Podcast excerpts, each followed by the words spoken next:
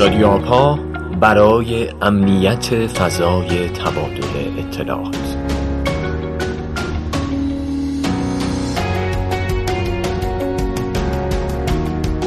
سلام. با قسمت دوم از فصل سوم رادیو آپا در خدمتتون هستیم که در آذر ماه 98 منتشر میشه. رادیو آپا با حمایت مرکز ماهر در آپای دانشگاه صنعتی اصفهان تهیه میشه. این قسمت پرداختیم به هک و هکرها. البته می‌دونیم که خیلی از شما شنوندگان ما یا کارشناس آیتی هستید یا خودتون هکرید یا به نحوی اطلاعات خیلی خوبی از این زمینه دارید. برای همین این بار سعی کردیم از یک زاویه جدیدی به موضوع نگاه بکنیم. کمی از تاریخ هک گفتیم کمی به فلسفهش اشاره کردیم و تا حدودی هم از کلیات هک میگیم. اما اگر از اون دست از مخاطبین ما هستید که خیلی در این مورد نمی‌دونید ولی کنجکاوید که هک واقعا چیه و هکر کیه به شما هم توصیه می‌کنیم این قسمت رو گوش بدید. تمامی اصطلاحات لازم رو توضیح میدیم و اصلا وارد ریزکاری های فنی نمیشیم. پس چه حرفه ای هستید و چه نیستید این قسمت رو با رادیو آپا همراه باشید. اما قبل از اینکه بریم سراغ هکرها طبق روال همیشگی رادیو آپا به سه تا از مهمترین اخبار این ماه می‌پردازیم.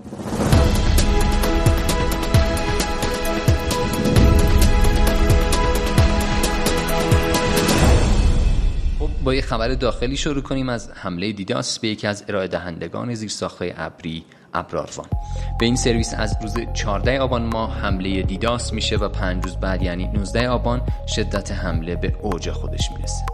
اما چیزی که باعث شد این خبر در سطح جهانی باستا به رنگی داشته باشه منشأ عجیب حمله است.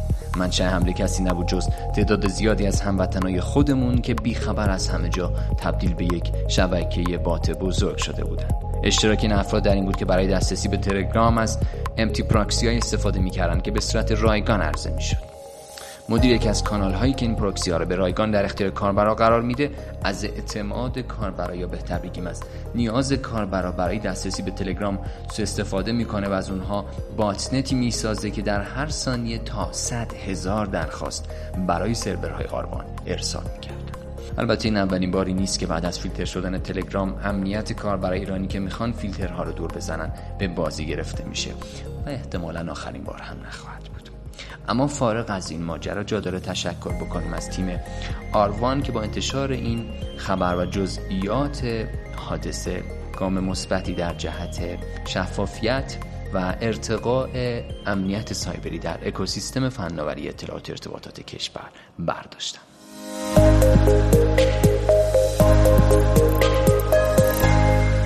اما خبر دوم در مورد شرکت ترن میکرو بزرگترین کابوس و آبروریزی که ممکنه برای شرکت امنیتی اتفاق بیفته اینه که اطلاعات خود شرکت و یا مشتریاش لو بره و این بلاییه که سر ترن میکرو اومده.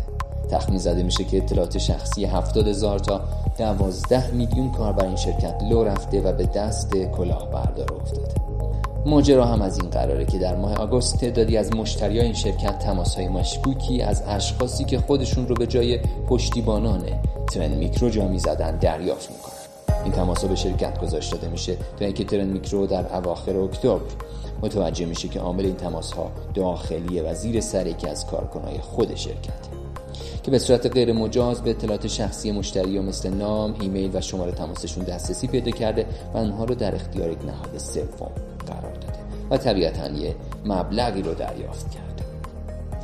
اما اهمیت این خبر به خاطر اینه که این رسوایی برای یکی از بزرگترین شرکت های امنیتی اتفاق افتاده و این یک هشدار جدیه که اگه اتفاق برای ترن میکرو میفته پس احتمالش خیلی زیاده که در هر شرکت و یا سازمان حساسی این اتفاق رخ بده.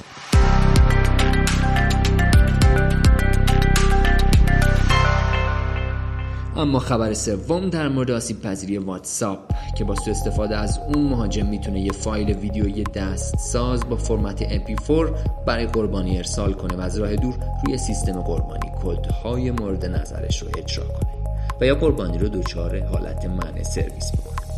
این آسیب پذیری وصله شده. پس لطفا به نسخه جدید واتساپتون رو بروز بکنید.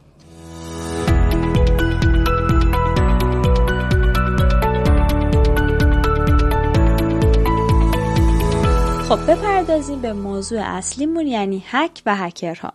وقتی که کلمه هکر رو میشنویم احتمالا یاد مجرمینی میافتیم که حسابای بانکی مردم رو هک می‌کنن. به کامپیوتر و موبایلشون نفوذ می‌کنن و یا اطلاعات و عکسای شخصی افراد رو سرقت می‌کنن. بعضا هم تصویرهای عجیب و کارهای عجیب تری از اونا در فیلم ها و سریال های به خصوص ایرانی می‌بینیم. مثل سریالی که چند وقت پیش پخش می‌شد و در اون یک هکر رو نشون می‌داد که می‌خواست رمز عبور یک آدرس جیمیل رو به دست بیاره. بعد فقط یک سوال پرسید صاحب این ایمیل مرد یا زن بعد جواب این سوال اونقدر راهگشا بود که بدون هیچ تجهیزات خاصی و کمتر از 20 ثانیه ایمیل طرف رو حک کرد البته نمیشه کتمان کرد که بازم نسبت به سالهای گذشته فیلمسازامون خیلی پیشرفت کردن. یادمون نمیره که دهه هفتاد چند تا متخصص کامپیوتر رو یکی از فیلم های ایرانی نشون می‌داد که می‌خواستن رد یک قاچاقچی رو از روی موبایلش بگیرن. بعد تو ویندوز یه new folder میساختن تم سفر رو عوض می‌کردن و کارایی از این دست. تا مثلا به مخاطب نشون بدن که یک عملیات خیلی پیچیده ای داره صورت می‌گیره که فقط این متخصصین کامپیوتر ازش سر در میارن. خب هر چقدر که این صحنه ها رو می‌بینیم بیشتر به این نکته پی می‌بریم که عموم مردم و حتی فیلم سازا و سریال سازایی که می‌خوان شخصیت هکر رو فرایند هک رو به مردم نشون بدن چقدر اطلاعاتشون نسبت به این موضوع کم و سطحیه. انگار که بعضی اوقات فقط یک چیزی از این مسائل شنیدن. همین مسئله این انگیزه رو برای ما ایجاد کرد که این قسمت رو بپردازیم به صورت اختصاصی به هک و هکرها.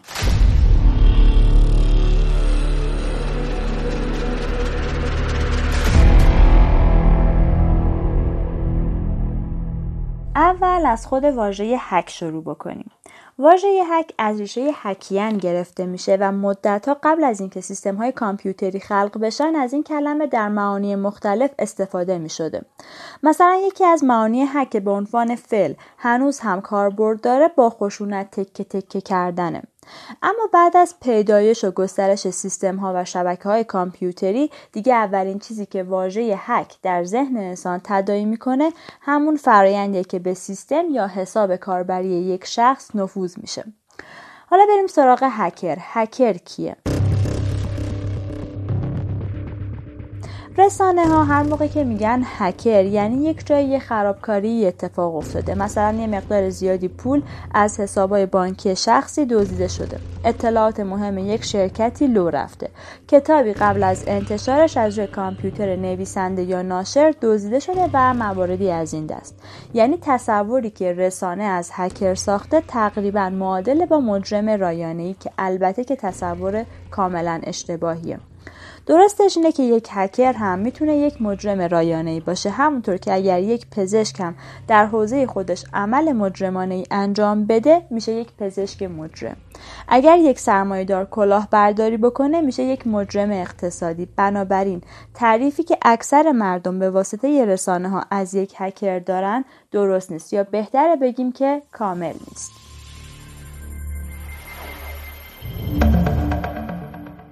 Welcome to your cyber world, where hackers rule. The hackers are winning. To fight back, organizations do war games to test their security. Would you like to play a game?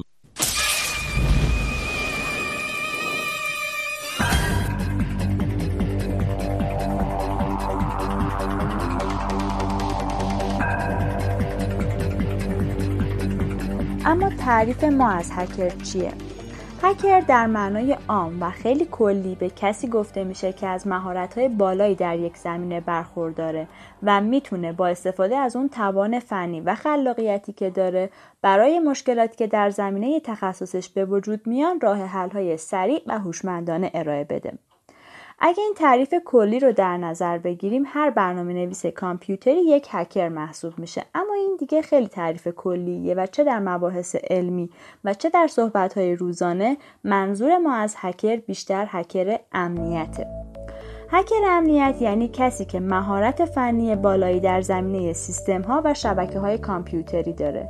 می‌تونه رخنه ها و آسیب پذیری های امنیتی این سیستم ها رو پیدا کنه و پتانسیل بهره برداری از اونا رو هم داره. همینجا تو پرانتزی اشاره بکنیم به تفاوتی که رخنه و آسیب پذیری در بحث امنیت دارن. منظور ما از رخنه اون نقطه ضعفیه که در دارایی یا ساده تر بگیم در سیستم وجود داره. حالا زمانی که یک نفر فهمید چطوری میشه از این رخنه برای حمله استفاده کرد یا چطوری میشه یک exploit ی برای این رخنه نوشت دیگه این رخنه تبدیل شده به یک آسیب پذیری. exploit هم همون پروسه یا برنامه‌ایه که با هدف بهره برداری از آسیب پذیری نوشته میشه. خب برگردیم به بحث هکرها. گفتیم هکرها کسانی هستند که علاوه بر اینکه می‌تونن رخنه ها رو پیدا بکنن بلدن که رخنه ها رو تبدیل کنن به آسیب پذیری. حالا دیگه هکر بعدش با این آسیب پذیری چه می‌کنه؟ بستگی داره به هدفش و هکرش.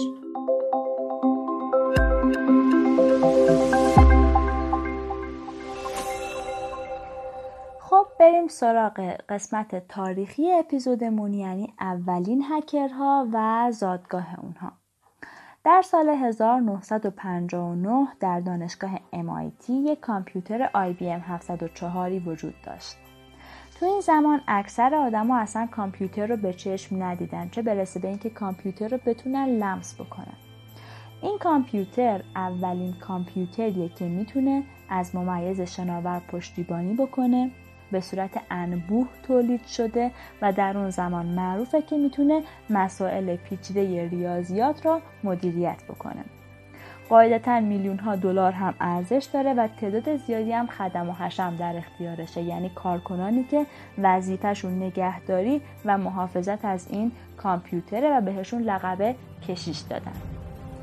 تو این زمان فقط یک سری از دانشجوها و اساتید خاص مجازن که از این کامپیوتر استفاده بکنند. اینا هم باید طبق یک بروکراسی ویژه مجوز بگیرن که شایستگی استفاده از IBM 704 رو دارن.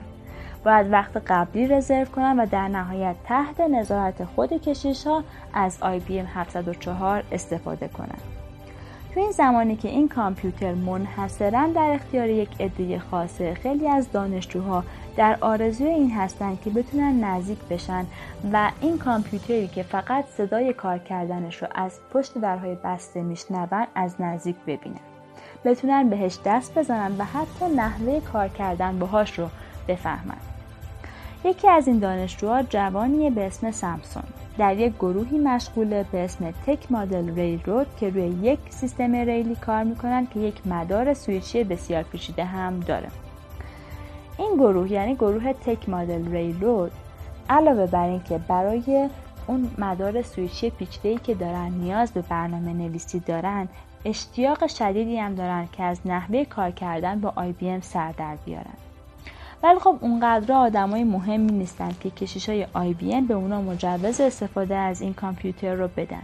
کما اینکه خود این گروه هم اصلا به این بروکراسی اعتراض دارن. بیشتر اعضای این گروه معتقد بودند که کامپیوتر تکنولوژی فناوریه که آمده تا دنیا رو تغییر بده. برای همین همچین تکنولوژی مهمی نباید انحصاری باشه.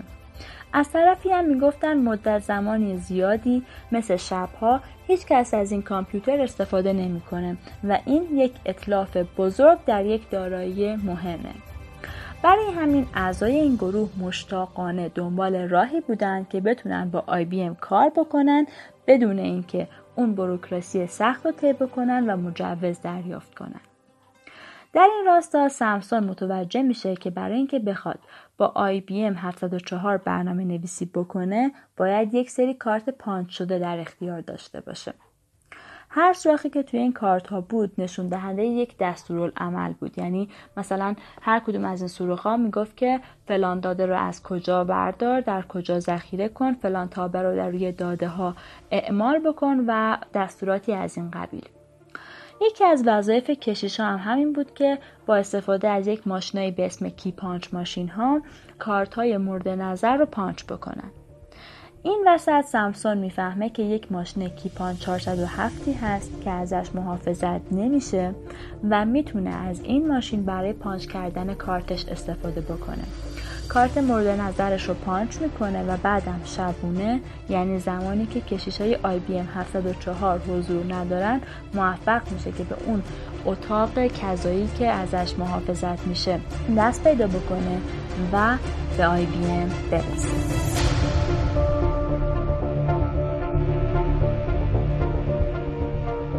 گروه به اولین هکرای تاریخ معروفن البته نه فقط به خاطر هک موفقیت آمیزشون چون شاید قبل از اونا هم اشخاص دیگه ای بودن که دست به چنین شیطنتهایی بزنن اما اینا اولین کسانی بودند که با فلسفه هک داشتن دست به این کار می زدن. اینا اولین کسانی بودند که داشتن با هک کردن مفهوم آزاد بودن اطلاعات رو جا مینداختن که بعدا هم تبدیل شد به یکی از مهمترین اهداف و آرمانهای هکرها. اونا هک رو یک پروژه انجام شده ای می دونستن که نه تنها اهداف سازنده ای داره بلکه درگیر بودنش هم به طرز دیوانواری لذت بخشه. تو این گروه اگر می‌خواستن کسی رو خیلی بالا ببرن بهش عزت و احترام بذارن بهش می‌گفتن هکر سامسون و یکی دیگه از اعضای گروه به نام دنیس بعدا یک دیکشنری رو ایجاد می‌کنن که به زبان تک مدل ریل روز کلاب معروف میشه یعنی با مخفف TMRC بعدا این دیکشنری توسعه پیدا می‌کنه و جرگن فایل رو شکل میده که دیکشنری اصلی هکرها و برنامه نویس های کامپیوتر و اصطلاحات فنی MIT AI Lab، استنفورد AI Lab هم به اون اضافه میشه. نکته مهم اینه که در اون زمان سامسون و سایر اعضای گروه نمی‌دونستند که فعالیت اونها داره جریانی رو در جهت عمومی بودن منابع و دسترسی آزاد در دانشگاه MIT ایجاد می‌کنه. به طوری که وقتی کامپیوترها یکم گسترده تر میشن و تعداد اونا بیشتر میشه دانشگاه MIT برخلاف خیلی از دانشگاه های اون زمان ترمینال های کامپیوتر رو به صورت عمومی قرار میده به طوری که منابع مشترک تلقی بشن حتی اگر استادی هم ترمینال کامپیوتر رو در دفترش قرار می‌داد و در رو قفل می‌کرد دانشجو قفل در رو میشکستن یا به نحوی وارد اتاق می‌شدن. چون اعتقادشون این بود که کامپیوتر یک فناوری انحصاری نیست و باید در اختیار هر کسی باشه که بهش نیاز داره. این نوع در دانشگاه MIT هکرهای مهمی رو در اون زمان شکل میده که از این جهت دانشگاه MIT خودش رو زادگاه هکرها و زمین ساز فرهنگ هک می‌دونه. قواعد کلی فرهنگ هک رو روزنامه نگاری به نام استیون لوی در کتاب هکرها قهرمانان انقلاب کامپیوتر توی چند مورد خلاصه می‌کنه.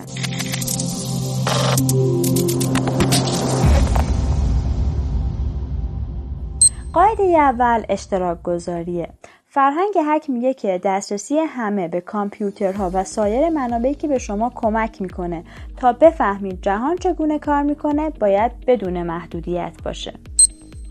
قاعده دوم آزاد بودن اطلاعاته که خیلی هم نزدیک به مورد اول. فرهنگ هک بر این باوره که اگر اطلاعات آزاد و همگانی باشه همواره چیزای جدیدتر و جذابتری خلق میشه. در این صورت هیچ وقت یک مسئله دو دفعه حل نمیشه و راه حل های بیشتری هم برای تعمیر و بهبود سیستم های قبلی کشف میشه. قاعده سوم غیر متمرکز بودنه به این معنا که به جای اینکه جریان فکری در اختیار چند نهاد متمرکز و قدرتمند باشه باید در بین مردم توضیح بشه. هکرها بروکراسی های بزرگ رو دوست ندارن. بروکراسی هایی که با توجه به محدودیت ها و کمبودها اولویت های سازمانی رو وضع می‌کنن که محدود کننده دسترسیه و دسترسی همون چیزیه که هکرها بهش علاقه دارن. یادمون باشه غیر متمرکز بودن همون چیزیه که بلاکچین و بیت کوین در ده سال اخیر خیلی در موردش صحبت می‌کنن و البته همون چیزیه که 50 60 سال پیش هکرهای اولیه آرزوش رو داشتن. مورد چهارم اینه که هکرها باید با اونچه که انجام میدن قضاوت بشن و سن و نژاد و موقعیت و مدرکشون هیچ اهمیتی نداره. مورد پنجم و ششم هم اینه که باید از مهارت هک استفاده کنید تا زیبایی و هنر بیافرینید تا جهان را برای بهتر شدن تغییر بدید. این فرهنگ تونست هکرهای معروف و بنامی رو تربیت بکنه که یکی از مشهورترین اونها آقای ریچارد استالمنه. ریچارد استالمن که معمولا خودش را با مخفف اسمش یعنی RMS معرفی می‌کنه هکر 66 ساله ای از نسل هکرهای اولیه. معروف به آخرین هکر واقعی که البته خیلی لقب جالبی نیست چون واقعا از کجا معلوم که استالمن آخرین هکر پایبند به فرهنگ هک باشه؟ بهش رهبر جنبش آزادی نرم افزار هم میگن که خب این یکی لقب بهتریه. چون شاید در مورد آخرین هکر واقعی مطمئن نباشیم. ولی استالمن قطعا اولین کسیه که جنبش آزادی نرم افزار رو راه انداخت و سالها براش جنگید. جنبش آزادی نرم افزار جنبش اجتماعی و سیاسیه که هدف اون تضمین سه آزادی بنیادی برای کاربران نرم افزاره. آزادی استفاده از نرم افزار، مطالعه، بررسی و تغییر نرم افزار و توزیع مجدد کپی های اون با تغییر یا بدون تغییر. استالمن علاوه بر جنبش آزادی نرم افزار پروژه گنو و بنیاد نرم افزار آزاد رو هم راه اندازی می‌کنه. یکی دیگه از دستاوردهای استالمن ایجاد مفهوم copyleft در برابر کپی رایت که به هیچ کس اجازه نمیده که نرم افزار رو برای خودش به صورت انحصاری در بیاره. در مورد استالمن و تاثیر اون در حک و برنامه نویسی میشه یک اپیزود کامل حرف زد. ولی از اونجایی که ایشون تقریبا شخصیت شناخته شده ایه و چه در فارسی و چه در انگلیسی مطالب زیادی در مورد ایشون نوشته شده ترجیح دادیم بیش از این به ایشون نپردازیم. ولی توصیه می‌کنیم اگر با استالمن آشنا نیستید حتما به عنوان یکی از افراد تاثیرگذار این دوره در موردش بیشتر بخونید.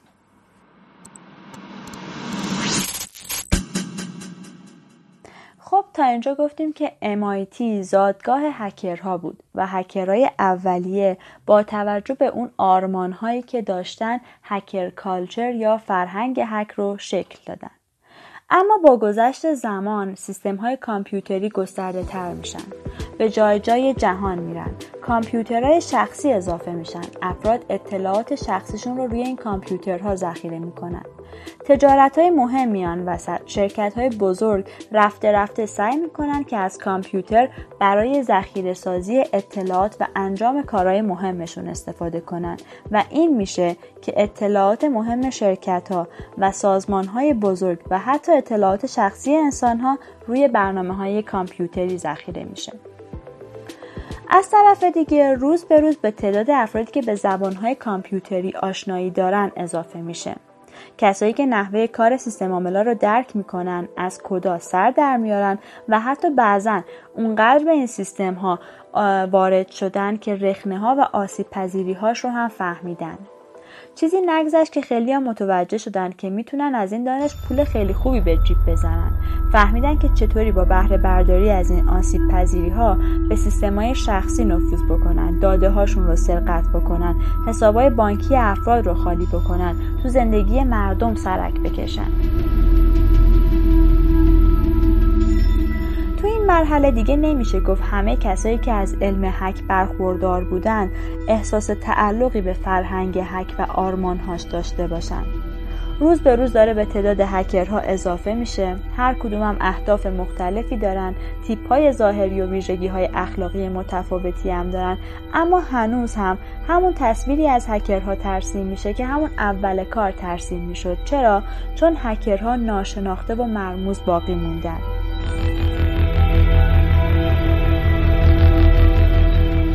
معمولا هم تصویر یکسانی از این افراد ترسیم میشه. یه مرد جوون با هودی که روی سرش کشیده یا ماسک زده توی اتاق تاریک با یه لپتاپ نشسته. فضای اتاقم نور سبز رنگ کدای روی نمایشگر لپتاپ روشن می‌کنه. تو قسمت بعدی می‌خوایم یکم به این افراد ناشناخته نزدیک بشیم و ببینیم اصلا کیا هکرن و کیا ادای هکرها رو در میارن. خود هکرها چند هستن؟ و آیا واقعا همونقدر که به نظر میاد مرموز و ناشناختن؟